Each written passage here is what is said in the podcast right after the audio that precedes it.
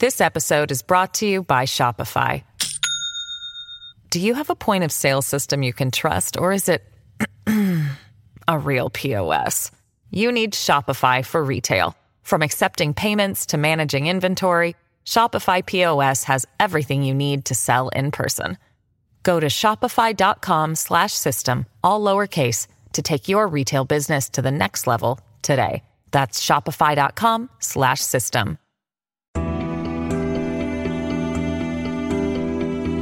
everybody, and welcome back to New Books in Latin American Studies, a podcast channel on the New Books Network. I am Lisette Baron Carvajal, host of the channel. Today, we'll be talking to Bianca Premo about her wonderful book, The Enlightenment on Trial Ordinary Litigants and Colonialism in the Spanish Empire, published by Oxford University Press in 2017. Welcome, Bianca. We're so excited to have you. Thank you, Lisette. I'm delighted to be talking with you today. Okay, so to our listeners, this is a fantastic book, and we're so excited to be having this conversation. Um, but we'll start this interview by asking about uh, what we usually ask, and it's if you can tell us a little bit about yourself, how you came to study history and Latin American history in particular. Sure. It's, uh, it's, always so interesting because for such a long time, um, I was uh, really jealous of people who had uh, crazy adventure stories or family who were from Latin America or some kind of, you know, kind of tight and uh, neat reason um, for uh, beginning to study Latin American history. But for me, it was really a combination of great teaching and uh, falling in love uh, with the region uh, itself. Of course, everything always takes place in a political context. And so when I was an undergraduate uh, student, it was the end of a particular kind of era of political activism around Central America. And there was a, a very almost kind of confusing lull uh, in the late 80s um, and early, well, I, uh, late 80s, early 90s, in terms of thinking about what was happening on the left in Latin America. And as someone who'd been attracted to the study of Peru from early on, uh, Sendero Luminoso and questions of indigeneity and who claimed the uh, native past, were uh, very present and very violently present for um, for Peruvians. So that was kind of the context uh, in which I started studying, and my initial interests were super contemporary about the interesting, you know, and sadly continuing definition of what we call terrorism, because at that point there was a lot of talk of narco terrorism and those were really you know kind of almost political sciencey questions but when i kept thinking about indigenous history who gets to claim history who speaks for the past i just kept sliding backward into the colonial period.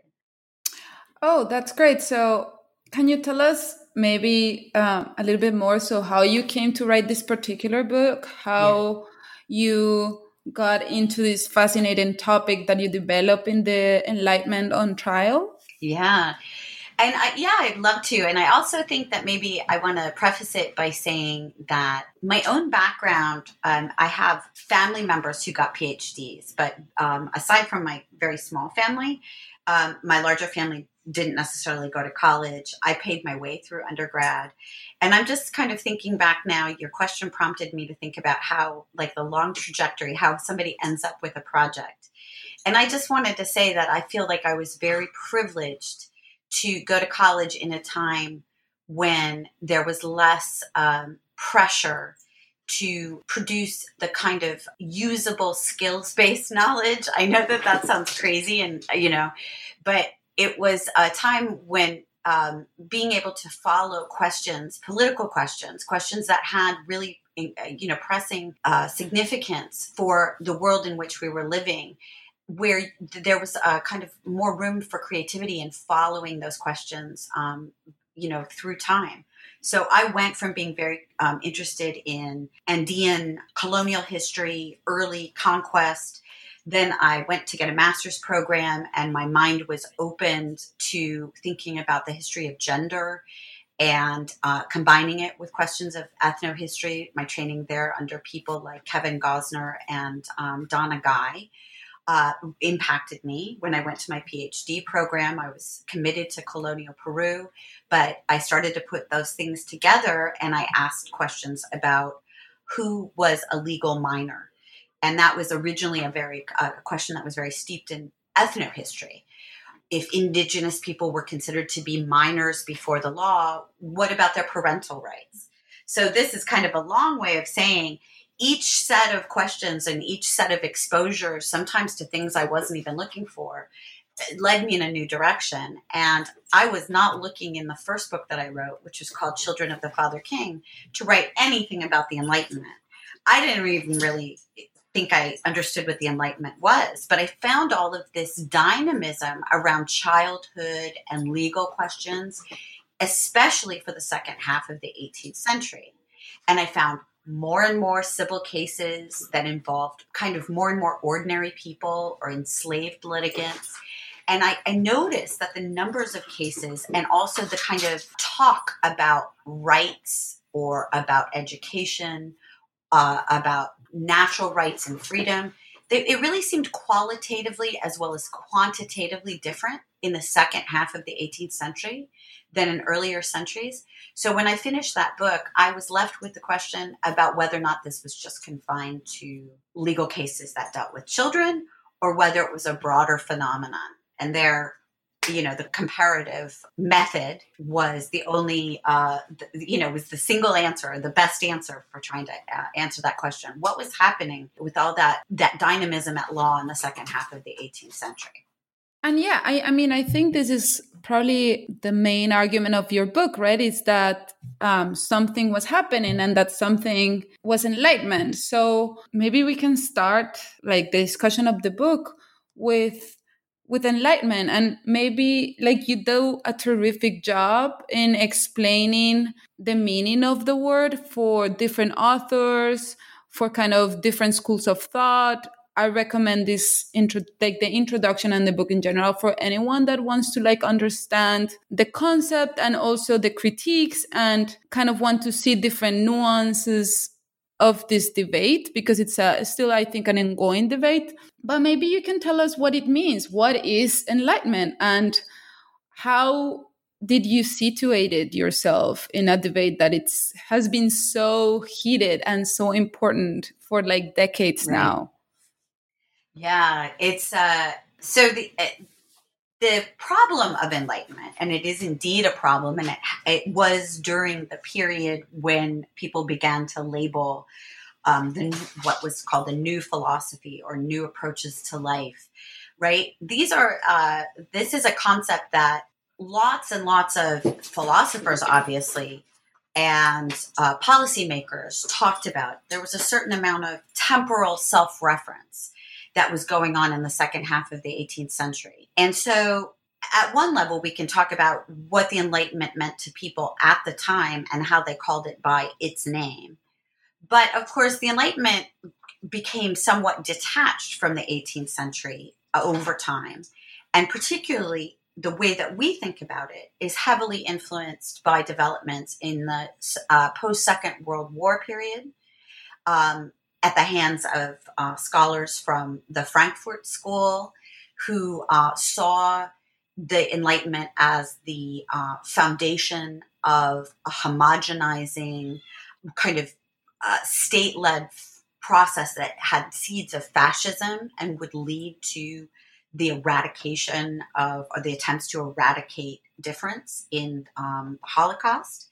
And it also had a life among both post uh, structuralists but also post colonial scholars who saw it as kind of the unfulfilled promise or trickery of modern imperialism and the modern state. So we get a real package of things when we talk about the Enlightenment. And the way um, Michel Foucault talks about it is that there's an event, which is that original way that folks in the 18th century had an epochal self consciousness. They talked about when they were living and saw it as distinct from other periods in the past. And then there's this ethos, which is this whole idea that we're breaking through history that then gets uh, taken up as an avatar by critics of modernity, I should say. So when you talk about the Enlightenment, you really you're uh, dredging up uh, uh, something that that has a lot of baggage. And I try in this book to ask myself what happens if we try to look at the way that ordinary people who often did not read or write in Spanish and delegated their legal writing to others, how did they think about living in their moment as different or what were the features of the newness of the 18th century to them? And I come up with answers that are intrinsic to colonial Spanish America. In other words, they're, they're not derived by me looking at French historiography and saying, okay, here are the features of the of French that French historiography tells us should be present in the Enlightenment or here are you know the the kinds of thoughts that one must adhere to in a cosmopolitan republic of letters let's say for example to be kind of theologically committed to tolerance or to have a certain kind of metaphysics that's something that uh, a scholar like jonathan israel would tell us those kind of measuring sticks i try to abandon those and just allow the sources the uh, lawsuits themselves to tell me how ordinary people and their lawyers and judges were casting the moment as new. And it has very clear parameters. They are historicists, there's new meaning given to natural rights, there's a new way of thinking about what freedom means.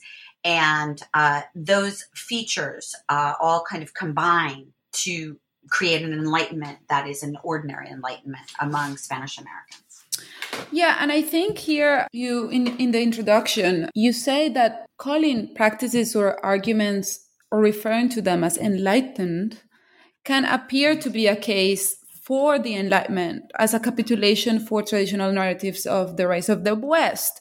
Yet you say that making such a critique that all Enlightenment is Western imposition or imperialism or whatever, that that assumes two things that you're actually trying to critique. And first is that ideas have origins and owners. Mm-hmm. And then the second one, and that, that is what I want you to talk a little bit about, is uh, what um, you term here the denial of coevalness, which I, I don't yes. know if I'm, I'm pronouncing. Um, That's it. okay. So can you tell us what this means, this denial of coevalness? What are you trying to kind of tell us there with this with this concept of this idea of right that's a great yeah, question. Um, so that I borrow from um, Walter Mignolo, mm-hmm. who in fact has adopted it um, himself. Okay, but that that is uh, so. And his uh, argument about that is that Latin America is staged such that he, he's looking at an earlier period. This would be um, in his work on uh, on the darker side of the Renaissance right? And so there are lots of historians uh, and lots of literary scholars, Mignolo included in an earlier version, who uh, remind us of the importance to modernity of uh, contact and the encounter between the so-called new and old worlds themselves. And what uh, is at the basis there is the uh, historicist idea of, of stages of history. That Latin America always is a recipient, um, a, a laboratory that is acted upon. It's not simply that it's behind, but also that it is not generative of any of the features or experiences of the uh, kind of uh, stages of history that we see as um, the universal stages of history. And in many ways, that's what historicism has meant. It is a reference to uh, world uh, world history in which uh, Europe and the so-called West, as an imaginary, generates all of the stages that that are the important ones. You know, the uh, Renaissance, industrialization, uh, modernity, um, the nation state those things have to kind of take place, and everywhere else is in some either deformed version of that or in a, in a lag time. That would be the denial of coevalness. But to assert coevalness is to recognize that these in this interdependent global world, the West is not created without its reference in the other, which can be uh, it, through the act of colonialism. But there's even more, I think, than just uh, pointing out that the West can't create itself without contact with the other. And that is that I think in this book, I'm making a case for the fact that uh, ordinary people in uh, Spanish America are, in fact, experiencing at the same time and generating at the same moment the same kinds, roughly the same kinds of concepts that are occupying the minds of the great philosophers or Enlightenment thinkers that we um, have enshrined in history. So, to open our minds and imagine that this could happen and that ordinary people who are not philosophers have an intellectual history and that intellectual history has a bearing on some of these uh, big events uh, and markers in Western history actually is really subversive in in many ways to the not only to the to the kind of Western civ story, but in some ways a little bit subversive to the where we've been in post colonial studies for maybe the last twenty years. And I, I mean, I agree. I, as a student of the history of science and medicine in Latin America, I agree that saying that ordinary people produce enlightened ideas, it's a very powerful idea that certainly hasn't been addressed or hasn't been made enough by scholars. So I this is a terrific like intervention that makes this claim so powerfully and with so many numbers and this I, I would like to invite uh, our listeners because it's I think the work you do in counting, in telling us mm-hmm. how many people, you know, how many women, you know, pursued suit against their husbands, how many enslaved people did it against their masters, like how many indigenous people. It's amazing to see the sheer number of cases and how it increased. Yes. And sometimes it's not even just that the numbers are so incredibly large. Mm-hmm. I mean, it is important that we always keep in perspective that it's not it you know the going to court was probably you know as unfamiliar to ordinary colonial Latin Americans uh, as it is to us. In other words, or just as familiar. I mean, the relative rate of litigiousness or encounters with the law is a really hard thing to measure. But what you see is that the use of law changes over time. So um, I think it's really important to embrace the documentation on its own terms, which is to say, a lot of times we in colonial Latin America have lots of legal documentation and not a lot of other stuff. And we've maybe been a little bit um, hesitant to write about the law because we desperately wanted lawsuits or legal writing to provide us a window into the world beyond the law. And I have my thoughts about how effectively it can do that. But in, at least in the confines of this book, I find it really helpful to think about the law itself as a, a, a place that changes over time, right? In other words, the same people weren't going to court at the beginning of the 18th century as were at the end of the 18th century. And the only way to make that uh, point is to count. right? It's really the only way to uh, get a handle on the role of the law in people's lives and uh, how ordinary people changed the law itself. Yeah, and I think here this is like one of your other main points is that you see a shift, though not necessarily complete or straightforward, between what you call yeah. a justice oriented culture to a law oriented culture, right? So can you explain yes. what this what these two concepts are and how do you see that shift and transformation in the 18th century? Yes. So the justice oriented culture actually, I believe, still informs uh, Latin American legal culture, uh, you know, very strongly today. And it is, and it was uh, fundamental to the way, just to kind of put it out there, the way liberalism in Latin America looked. So if we stop imagining that liberalism was imported from somewhere else, but see it rather as a, a, a development within Latin American legal culture, um, it's important to understand what the baseline was. And the baseline for justice oriented culture is um, both established by the idea that people were uh, people went to court instrumentally. They were not necessarily looking for um, full suits with judgments. They looked to judges as one of multiple different kinds of potential mediators on matters of justice. They thought a lot about, they conceived of themselves not as individuals bearing rights, but rather as members of corporate groups. And this is where, uh, you know, Spain's uh, medieval history of fueros or special prerogatives at, at, court really matters. When somebody identified themselves in the court records, it's always very relationally, right? I am, I belong to this town. I'm a natural of such and such a place. I'm married to so and so, and I fall into this kind of protected or special legal category. And so, if you kind of take all of that together, the resolution to cases was not necessarily about asserting rights, but rather about tapping into certain kinds of privileges and having those privileges give you an advantage that would allow you to win your part of justice at law. The law wasn't applied, it was kind of mediated through the, the judge. The judge could give this person their justice and that person another uh, their justice. How did they do that? Well, they looked to which laws in this huge kind of history of laws uh, that blended Roman, canon, Spanish law together with commentators.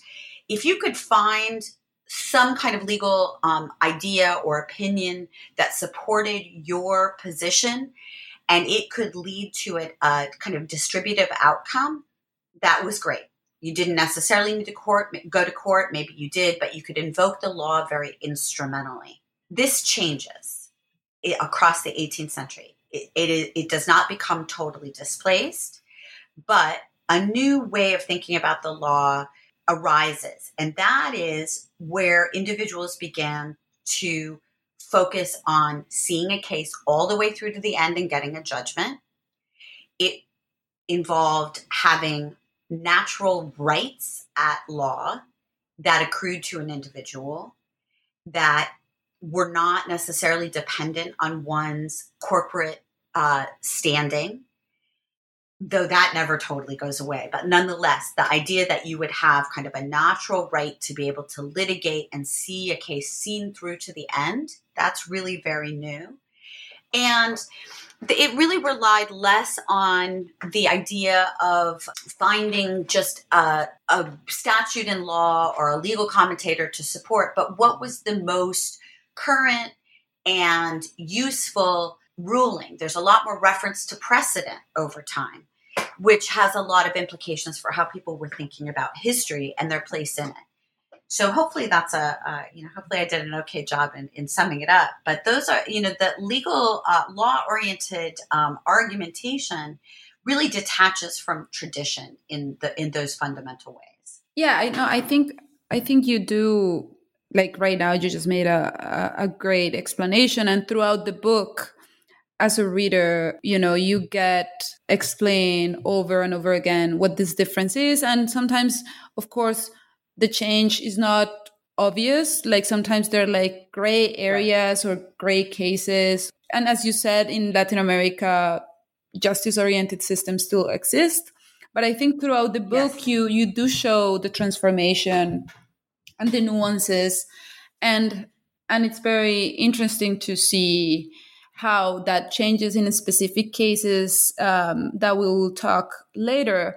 But now maybe we can talk about the scope, right? Because this is not a yes. book about one place. This is a book, this is, you know, a book about a new Spain, about Peru, about Spain. So can you tell us a little yes. bit about about these regions? You choose cities, you use um, rural spaces, indigenous communities, but cosmopolitan cities at the same time. You include Spain right. as a kind of control case to see yes. how things work differently in colonial Latin America. So can you tell us this this like this choice of of cities, villages, of uh, and this like transnational scope you, that you like, uh, yeah. You know. Yes. First, I want to say that it always gives me pause. It is completely true that, that Spain, and especially the region of the Montes de Toledo, which is a rural region um, around the city of Toledo, was a control case, but I learned so much about rural Spain and about um, Spanish legal culture that it just uh, it feels like such a disservice to say that it's no more than a control case.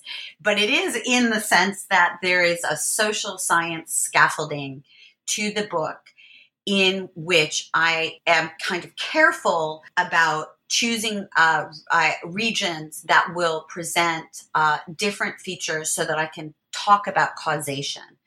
In order to talk about causation, you have to choose uh, different regions that have different kinds, both similar and different kinds of variables. So, how do we know that um, the Enlightenment is spurring more litigation on the part of ordinary people in Spanish America? You have to be very careful to not just choose regions that all have the same, for example, demographic profile. If every single place has more and more inhabitants over the course of the 18th century, they're growing at the same rate, it could just be that urban growth or the growth of a population leads to more litigation, right? So those very careful kinds of variables all went into where I chose to study both demographic differences, how many enslaved people, how many indigenous people, what kind of rural people. But one of the big things, as we know, anybody who works with anything that looks like statistics prior to the 19th century, ha, uh, you know, we all have to be really careful because uh, what's preserved in the archive may not be everything that there was. And so I the first thing I had to do was find regions that had excellent archives, as transparent as can be holdings, meaning, you know, uh, you know, great people to talk to, the archivists were so central to this project for me because I would have these conversations about what, you know, if they knew if there were other civil cases tucked away in the basement somewhere that maybe weren't counted and that kind of thing. So uh, that was a big part of it of of selecting the regions. And the other part of it is places that had great historiographies. Um, Richard Kagan did one of the most foundational studies about lawsuits and litigants in Spain, and he used the archives of the Montes de Toledo. Of, it's really the archives of uh, this, the municipality of Toledo, but he looked at this region and so it he stopped in the 18th century so i was able to use some of his uh, evidence for earlier centuries to talk about change over time and this was true too of the excellent research that's been conducted on Trujillo in northern um, coastal Peru and in Oaxaca. Um, you know, I followed in the footsteps of so many great historians who've used uh, legal records in the past and that has that helped me a great deal in being able to make arguments about change over time um, yeah, and uh, I guess before moving on to like the examples you provide in the in the chapters, I want to ask you, and maybe um, so our listeners can have a clear sense of of your book. Why did you choose civil cases?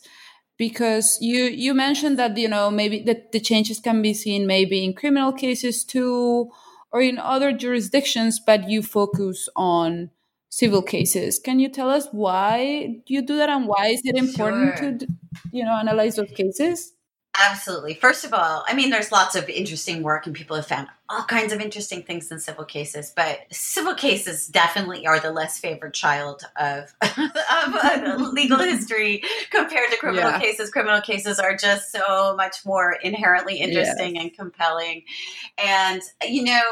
But there's something really pers- uh, like persuasive about thinking about agency in civil cases and I've been thinking a lot. Uh, there was I tried not to theorize about about it too much in the book because you know monographs can only handle so much theorizing before they start to collapse under their own weight. And there was a lot going on with trying to theorize out the Enlightenment. But I was thinking a lot as I wrote this book and continue to think a lot about what I would call the new archival history, which in colonial Spanish America, so many people are doing such fascinating work in thinking about the archive uh, theoretically. And one of the things that I've noticed about a lot of that work is that it does have a tendency to uh, drift towards criminal mm. cases or sometimes inquisition cases which share some uh, characteristics in common in terms of the compelling narratives and you know they're, they're they uh, you know they capture some of society's uh, you know craziest behaviors and in that way they're fabulous but those kinds of um, institutions and cr- criminal um, courts in particular also are places in which there are which are filled with silences and violences and I think that that is incredibly important, but it also can distract us from seeing how ordinary people try to commandeer institutions for themselves. And while I'm not, uh, I don't think I use the word agency once in the book, and it's not necessarily the kind of center point of what I'm doing here. I'm not theorizing about people's subjectivity or agency in some kind of sense about their role to act on history. I do think that civil cases offer us such a fabulous advantage because you're uh, the, to be a litigant is very rarely something that you must do unless you are compelled by certain circumstances. Uh, enslaved people's freedom suits, we can talk about whether or not you're compelled to do that or a human being is compelled to do that. Obviously, the stakes are very high, but there is some kind of an act of uh, volition that it takes to enter court, to decide along with your legal counsel and the agents who are writing up your cases where your case might be most uh, favorably seen. So, asking which kind of jurisdiction or what kind of case it's going to be. Are you going to take it to church court? Are you going to go to the Inquisition? Is this a matter that could be criminal? Are you going to sue for for um, abuse? Are you going to sue for back uh, like restitution or return of money. Those are all places where I think we can see ordinary people making very clear intellectual and kind of legal cultural decisions. And I think that they've been overlooked. I think civil cases because so often they're super boring.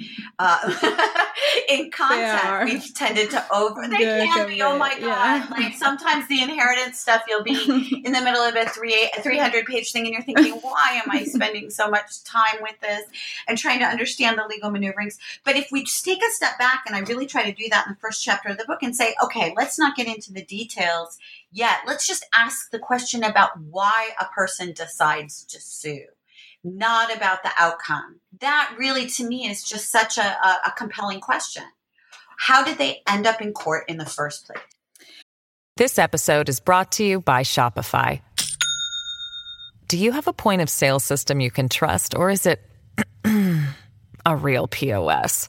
You need Shopify for retail. From accepting payments to managing inventory, Shopify POS has everything you need to sell in person. Go to shopify.com slash system, all lowercase, to take your retail business to the next level today. That's shopify.com slash system.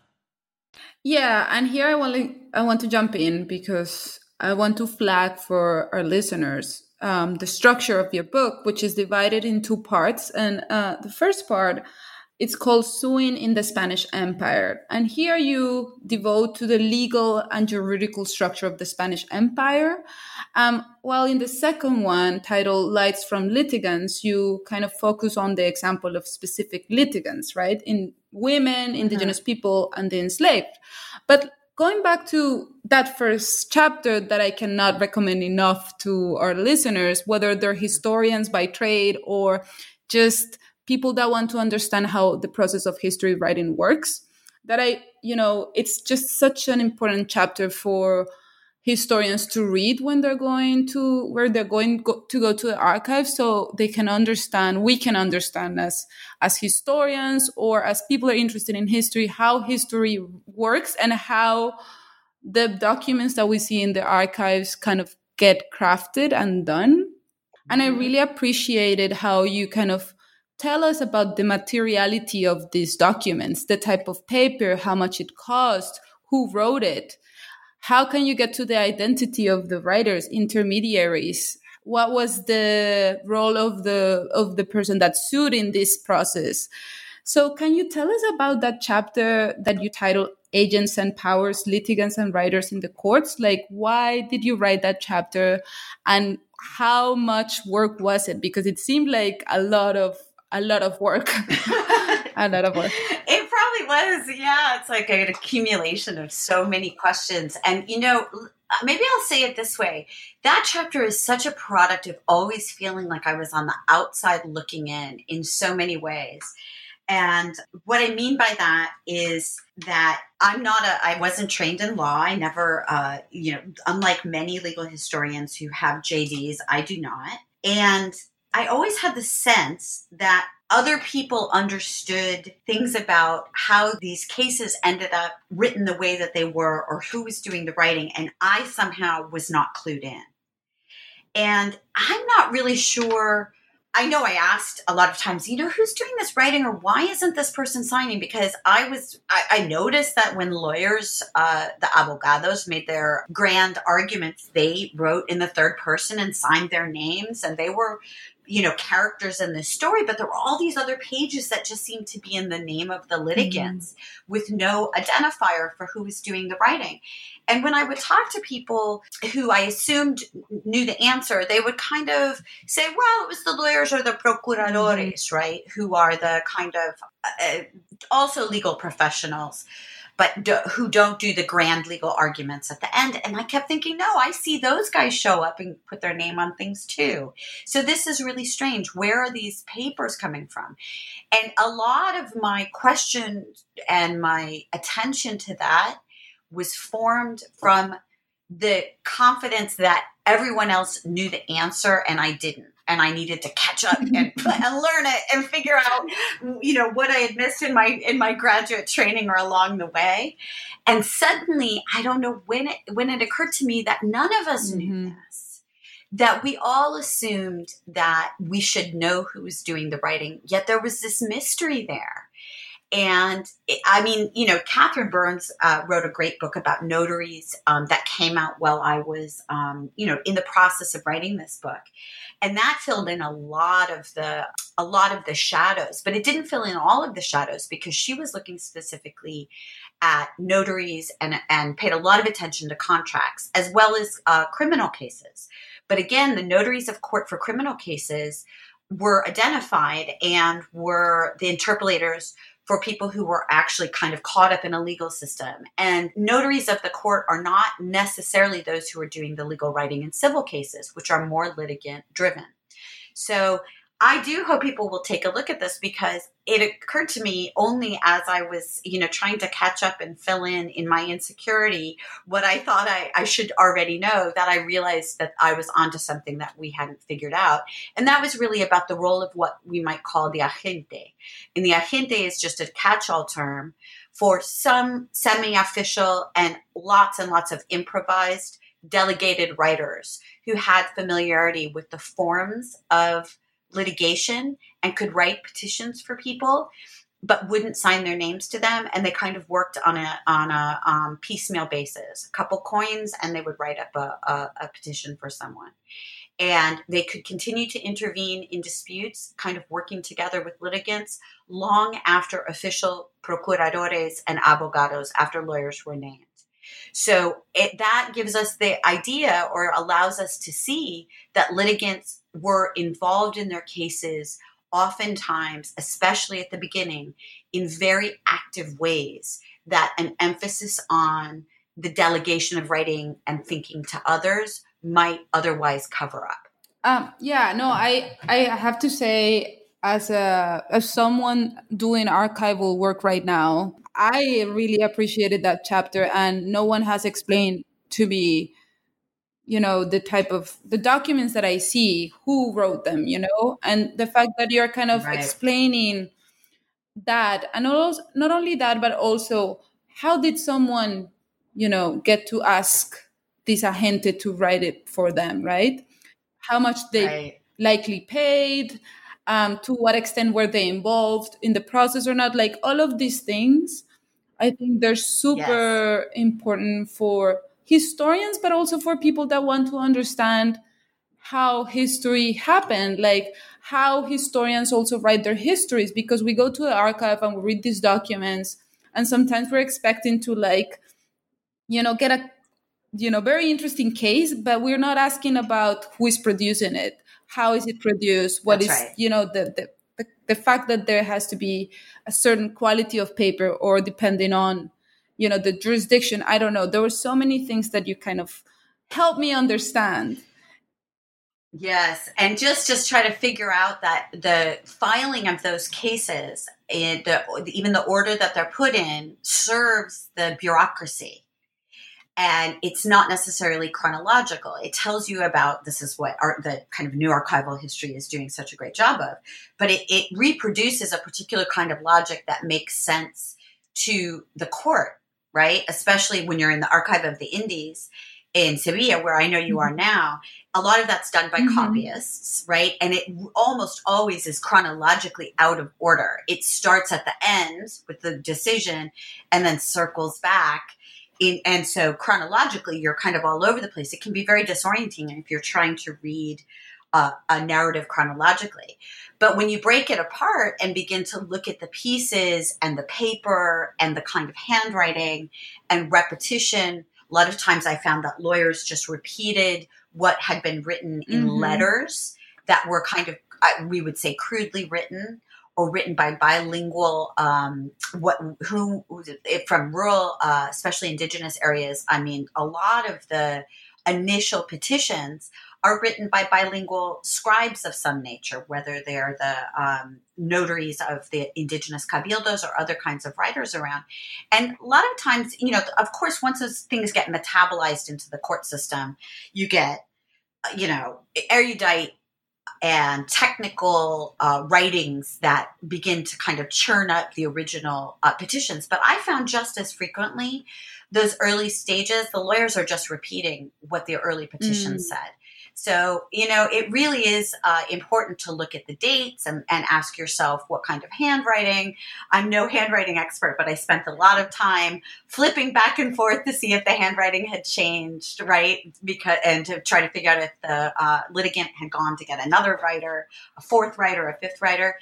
And uh, the, I think one of the most amazing things, and I think what really needs to be said, is part of the reason people haven't been asking these questions is not because they're just distracted with other things, but there's a really interesting and still to be explored uh, and really interrogated quality to legal writing in the colonial uh, Spanish Empire, in which that whole process of finding agentes and delegating delegating writing actually gets covered up, which is to say, why is everyone writing in the first person and making it seem as if let's say, someone who was born in Africa and barely speaks any Spanish or speaks no Spanish at all is writing his own petition in legal language to the courts of uh, the viceregal capital of Lima. If you read some of these cases, they'll have you believe that this litigant came in and, you know, and there's no trace of who's doing the writing. There that there is something literarily and kind of historically significant about the first person in those cases, about the way that the writing itself attaches subjects to their, their cases and disappears the legal writer from the whole equation. And I think we still need to do more more work to kind of understand what that means about legal and political subjectivity in the empire. Um, yeah, and I mean, I think you do a terrific job in like kind of putting this topic or bring this topic to the table so other scholars can later on pursue their own questions and kind of tackle these still unknown aspects of legal history. Um, now, I would like us to move to the second part of your book, that in a way is kind of the heart of your project, I feel, because it's yes. about the ordinary litigants that you mentioned in the introduction and that are foregrounded in the title of your book. So you choose three uh, specific kind of groups women, uh, indigenous people, and the enslaved. And you tell us, you know, in separate chapters, uh, how their civil cases were changing and how different groups of, for example, of women were um, in the late 18th century were like bringing suits uh, against their husbands or partners how enslaved people were increasingly you know suing the the masters either you know for pursuing freedom in certain ways and how indigenous people also were kind of pushing the courts and the legal system to like hear what they thought they they needed and they they deserved right as subjects. Mm-hmm. so can you tell us about all of this example? I know it's like a huge question and like half of the book but a little bit right. of how these examples allowed you to show the transformation and how actually they changed mm-hmm. right how did women started suing their mm-hmm. husband more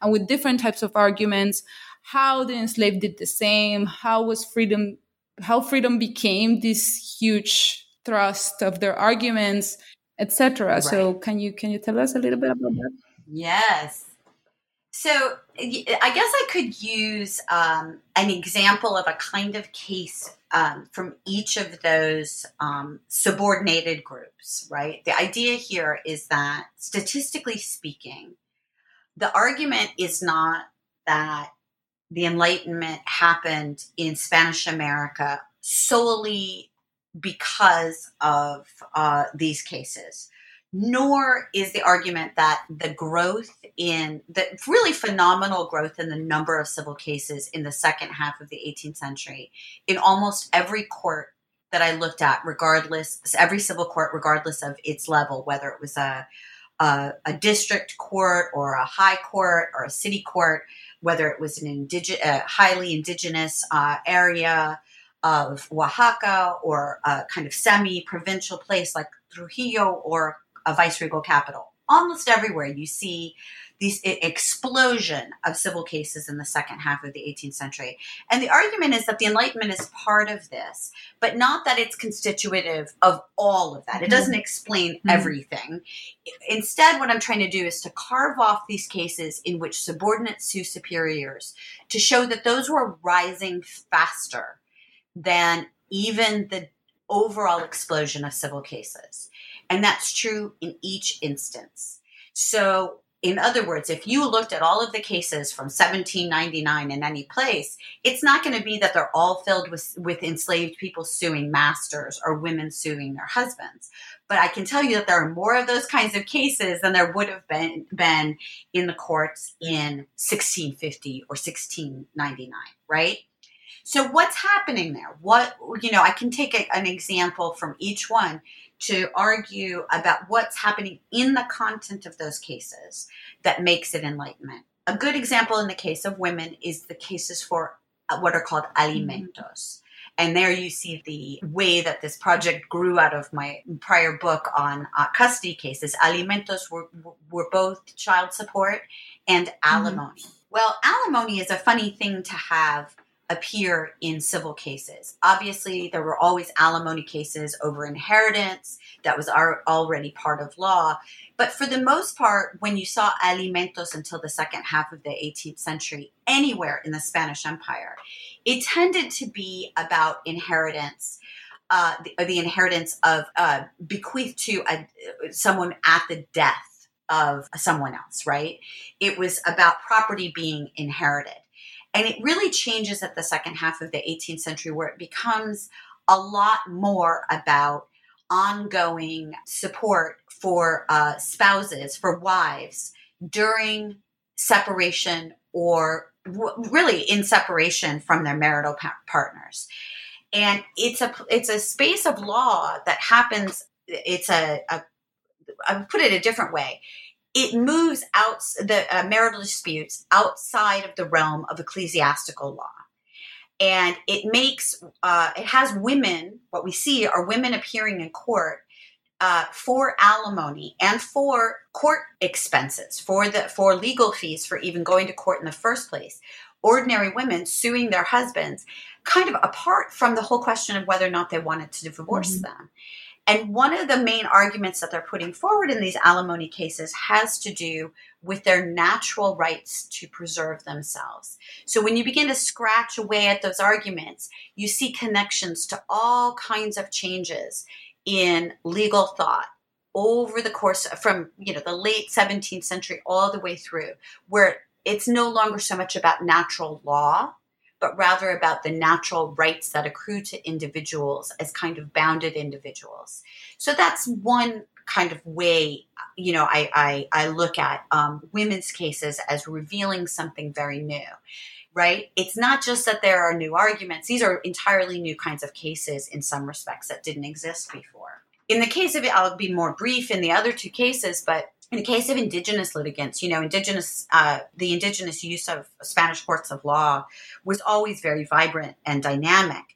But what you find are ordinary uh, indigenous people who are suing the authorities in their villages or uh, communities more vigorously at the end of the 18th century. And they're bringing merit based arguments, arguments about their kind of suitability to govern in their communities or to be rewarded property based not no longer so much on status and tradition but rather on their utility to the crown and their uh, uh, skills and ability and so that kind of dovetails with the emphasis on merit that's happening in the Enlightenment overall. There's lots of temporal arguments in those cases that are really interesting to me too. And finally, the cases of enslaved litigants. Enslaved litigants, uh, you know, made ample and, and uh, creative use of ecclesiastical courts for a long time, but you see an explosion of civil claims for freedom or about abuse um, in the second half of the 18th century. And those cases are, are, are particularly fascinating. They they encode all kinds of philosophical debates about human history and freedom. Yeah, and like I cannot recommend enough for for our listeners the chapters because they are like a world in their in, in themselves. They kind of get to a lot of details and a lot of different particular cases that illustrate the argument in very like meaningful ways. So just mm-hmm. um maybe to finish up uh, like the discussion about the book, I would like to ask you about how you finished the book, right? Because you finished with the question of uh, why not enlightenment, right? Why, why, um, right. if this, you know, history has been was so important in the 18th century, right? If Spanish Americans produce the Enlightenment, why has it been so invisible? This history why has it taken so long for historians and you know um, Latin Americans to kind of think of this period and these kind of subjects as producers of enlightenment? Well, you know, it's so funny because I kind of was thinking about this when I was talking about not being a, a, a lawyer or not having a JD. And my assumption always that other people understood something that I wasn't understanding. Mm-hmm. And I mean, it could be in part not having a JD, maybe assuming that I was missing some kind of subtleties in the cases that had to do with language. You know, I'm not a native Spanish speaker. You know, I've been doing this for 30 years, so I'm pretty good with the, you know, with the 17th and 18th century stuff. But these kind of, I, I want to actually just call forward this notion of kind of the, of what it is to assume that something exists elsewhere or is established elsewhere and that there is uh, th- that what you're doing is playing catch up or you're missing it right mm-hmm. in that respect i think that there is an analogy to be made to the longer history of latin america's place in world history mm-hmm. and i think the analogy that i want to make like why not enlightenment is how, you know how did we miss this well, the answers to be found kind of in that sense of uh, insecurity and in that sense that there's like an authentic Latin American history that should not connect essentially to these imposed Western Civ kinds of themes, right? Mm-hmm. And that happened. That happens not only in the way that we frame Latin American history now, but it also was part of the way that the i would argue the kind of really disruptive potential of these court cases at the moment was diffused by defendants and so I'll explain what i mean kind of in both uh, in both registers now we are at a place where Latin America offers what um, one historian of Argentina uh, referred to as kind of the endless search for the um, for the autochthonous originality. Right? What is really Latin American? There seems like something capitulatory, something disappointing, or something uh, politically conservative and uh, in in the worst way and wrong with saying that Latin America uh, should contribute to these major themes of world history and have been uh, progenitors of ideas like enlightenment because it reverses where we've been uh, you know for almost uh, you know half a century in talking about latin america as having value in and of itself and not in reference to the west or europe right so that uh, the study of native languages or other knowledges. I mean, even thinking about what uh, LASA in Lima, uh, I guess that would have been 2017 uh, Latin American Studies Association, otros saberes, right? No, the other knowledges. This is absolutely important. It's a huge part of what I do, but it also kind of tells us what direction that the the valuing of Latin America's other knowledges, the ones that don't connect to or that explode Western categories, are the ones right now that are valorized. Mm-hmm. So there's something kind of uncomfortable and obviously problematic about arguing that Latin America contributed to the Enlightenment and that ordinary people were contributing to the Enlightenment because it seems like all it does is reinforce, as you quoted before, the idea that for Latin America to be important, it has to link into Western ideas. Mm-hmm. I, I, you know, and I, I struggled with that a lot in writing the book.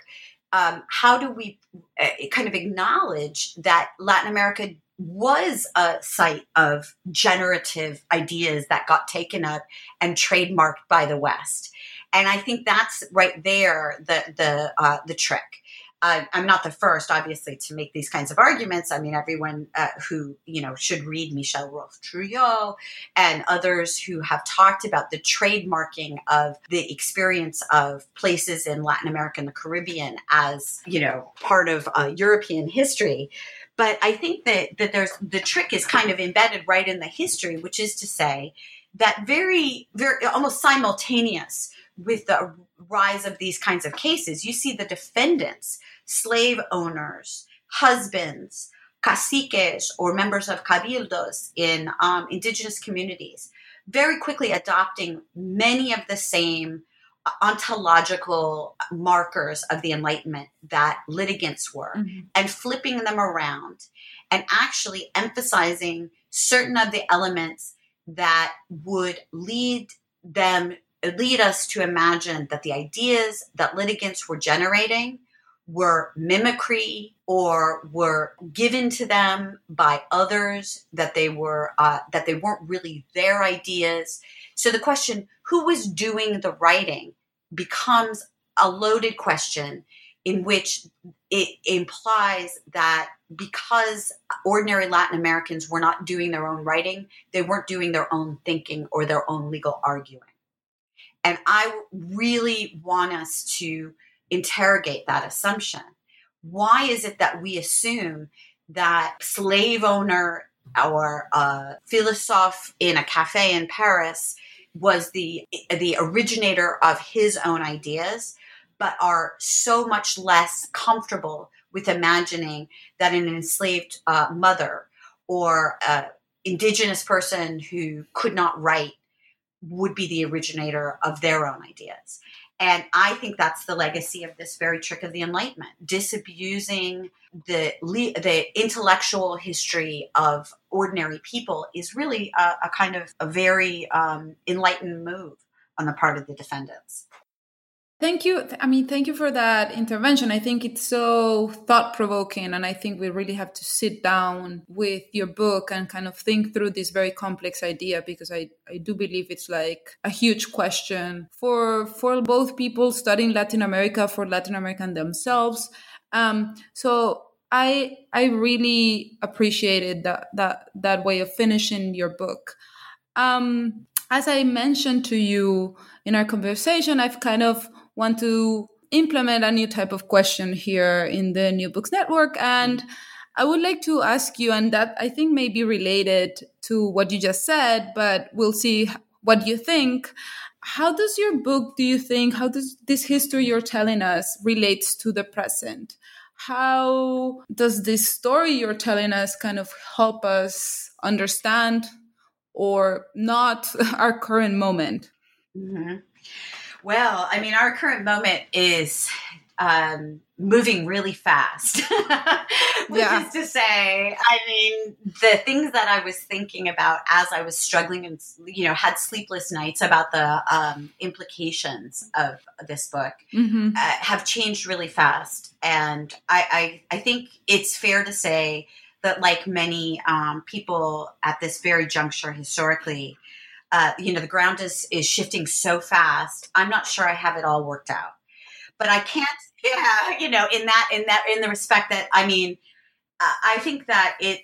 I had a, a, a kind of conviction that I had settled on when I was writing this book, and I'll be really clear about what I mean about that, mm-hmm. which is that I think that there's two scales. One was the historiographical scale that I was just talking about. What does it mean after you know several decades of post-colonial scholarship to uh, return to the question of other knowledges and say, hey, they're not so other. They're in fact talking in many of the same languages as everyone else in the West was. Of course, uh, you know, produced in very local and individually meaningful circumstances. Mm-hmm. But that's been written out of the history, right? And what do we do with the fact that we have all of these litigants who were perfectly comfortable kind of engaging with ideas that we could very easily label in, as enlightened yet nobody has ever wanted to do that. Both the you know the defendants in the moment up to us today have decided that that's not what their value is right?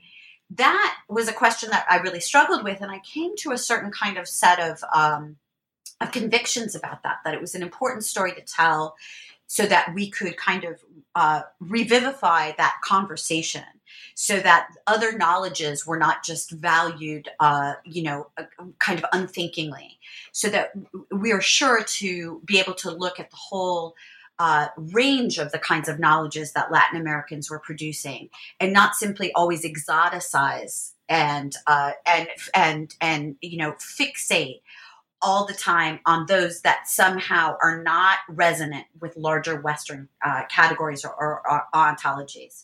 That really seemed healthy to me at that moment. Mm-hmm. And part of the other there was like the other scale was more a popular knowledge scale or popular history. Mm-hmm. i would kind of get caught up in the politics of all of that. What does it mean to be you know am i just simply re you know kind of reinscribing western categories and western civ textbooks and oh my god what am i doing here? And but then i would kind of comfort myself and say you know bianca ordinary folks today who know about history don't know anything except that they think that the Enlightenment is what led to anti monarchical revolution mm-hmm. and democracy. Yeah. Right? Mm-hmm. Like, period. So, just the mere fact that you're kind of opening people up to the idea that it was produced by ordinary people and not by some small number of, you know, Thomas Paine's and you know uh, you know whether or not you count Rousseau or you know Kant, right? Just that alone has to be valuable. I that that to me felt really important. Like that, just the uh, the assertion that you know ordinary people really were producing the ideas that we have now again trademarked to only a few mm-hmm. and that you too can be part of the intellectual history in in every in these small ways um, that intellectual history and the place that we go to that the places that we go to are influenced by everyday action. And that ordinary people no matter how educated or how fluent in speaking to the paradigm that they live in actually have intellectual histories to me seemed really important.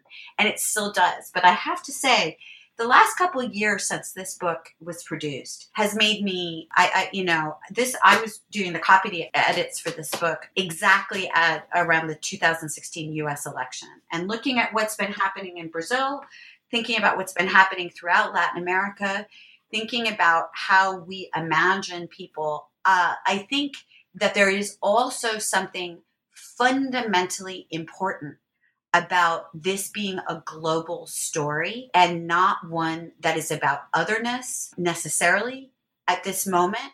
I think that uh, the idea that we have uh, any kind of shared history, it, it can it, it is is important. It's an important counter narrative. I think we have to s- grapple right now with the potential abuse of the idea that we are um, producing um, our own histories or Latin America produces a history that's somehow disconnected. It, that's uh, written into the idea of otros saberes. Mm-hmm. We, we need to be able to toggle between our shared hum, human values and our shared human story mm-hmm.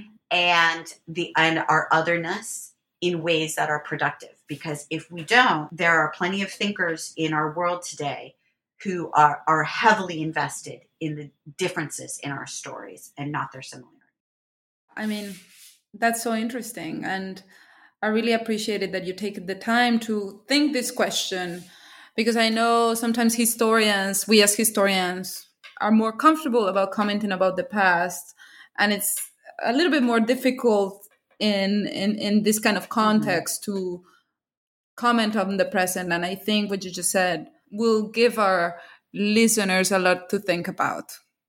So, just to very quickly finish off, can you tell us what you're working on right now and what are we uh, expecting from you in the next few years?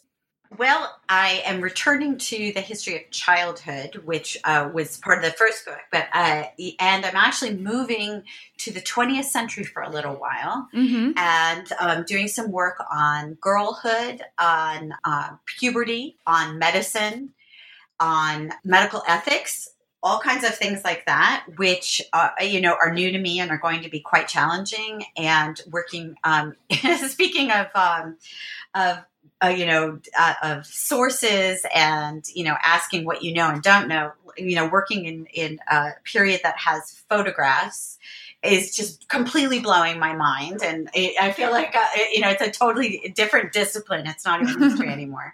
But I continue, I continue to work. Any readers who are interested in the Enlightenment on trial, law, 18th uh, century Spanish America, you know, there's so many un, um, unresolved mm-hmm. uh, pieces or um, you know great uh, uh, you know places that I, I can burrow down i um, am working right now on a reflection about the importance of age as a legal category as a legal mm-hmm. argument really that um, it, during precisely this period and about those corporate identities and justice oriented practice and you know how a lot of times when we think about age and the history of age, we actually are kind of secretly thinking about citizenship. And I am uh, writing something about how to read legal documents for age in the past when citizenship was not on the on the agenda right what do we do with all of this justice based world in which it was really actually advantageous for an adult person to talk about being a minor or being an orphan or being un, unprotected, desamparado, right? D- you know, it seems to us to almost be so kind of um, capitulatory and regressive, and it must be the uh, product of infantilizing discourses on the part of the colonial state. But I think it's actually probably a lot more complicated than that. I'm also very interested and uh, have um, uh, I hope to publish on the uh, something that didn't come up in the book, but that I think I might have been uh, you know kind of secretly working around, which is the relationship between a lot of this argumentation and capitalism. Oh.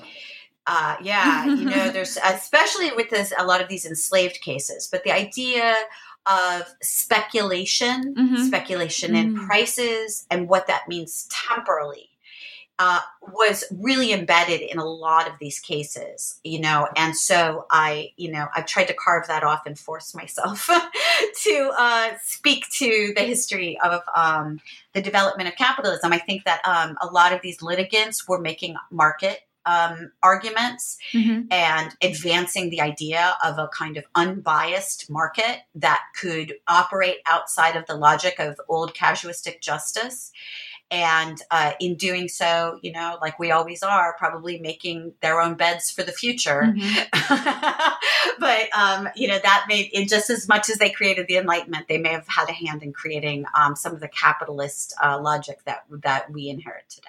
Well, I'm very looking forward to all of those projects, and I know we'll be hearing much more about you in the next few years. So, thank you very much for joining us today.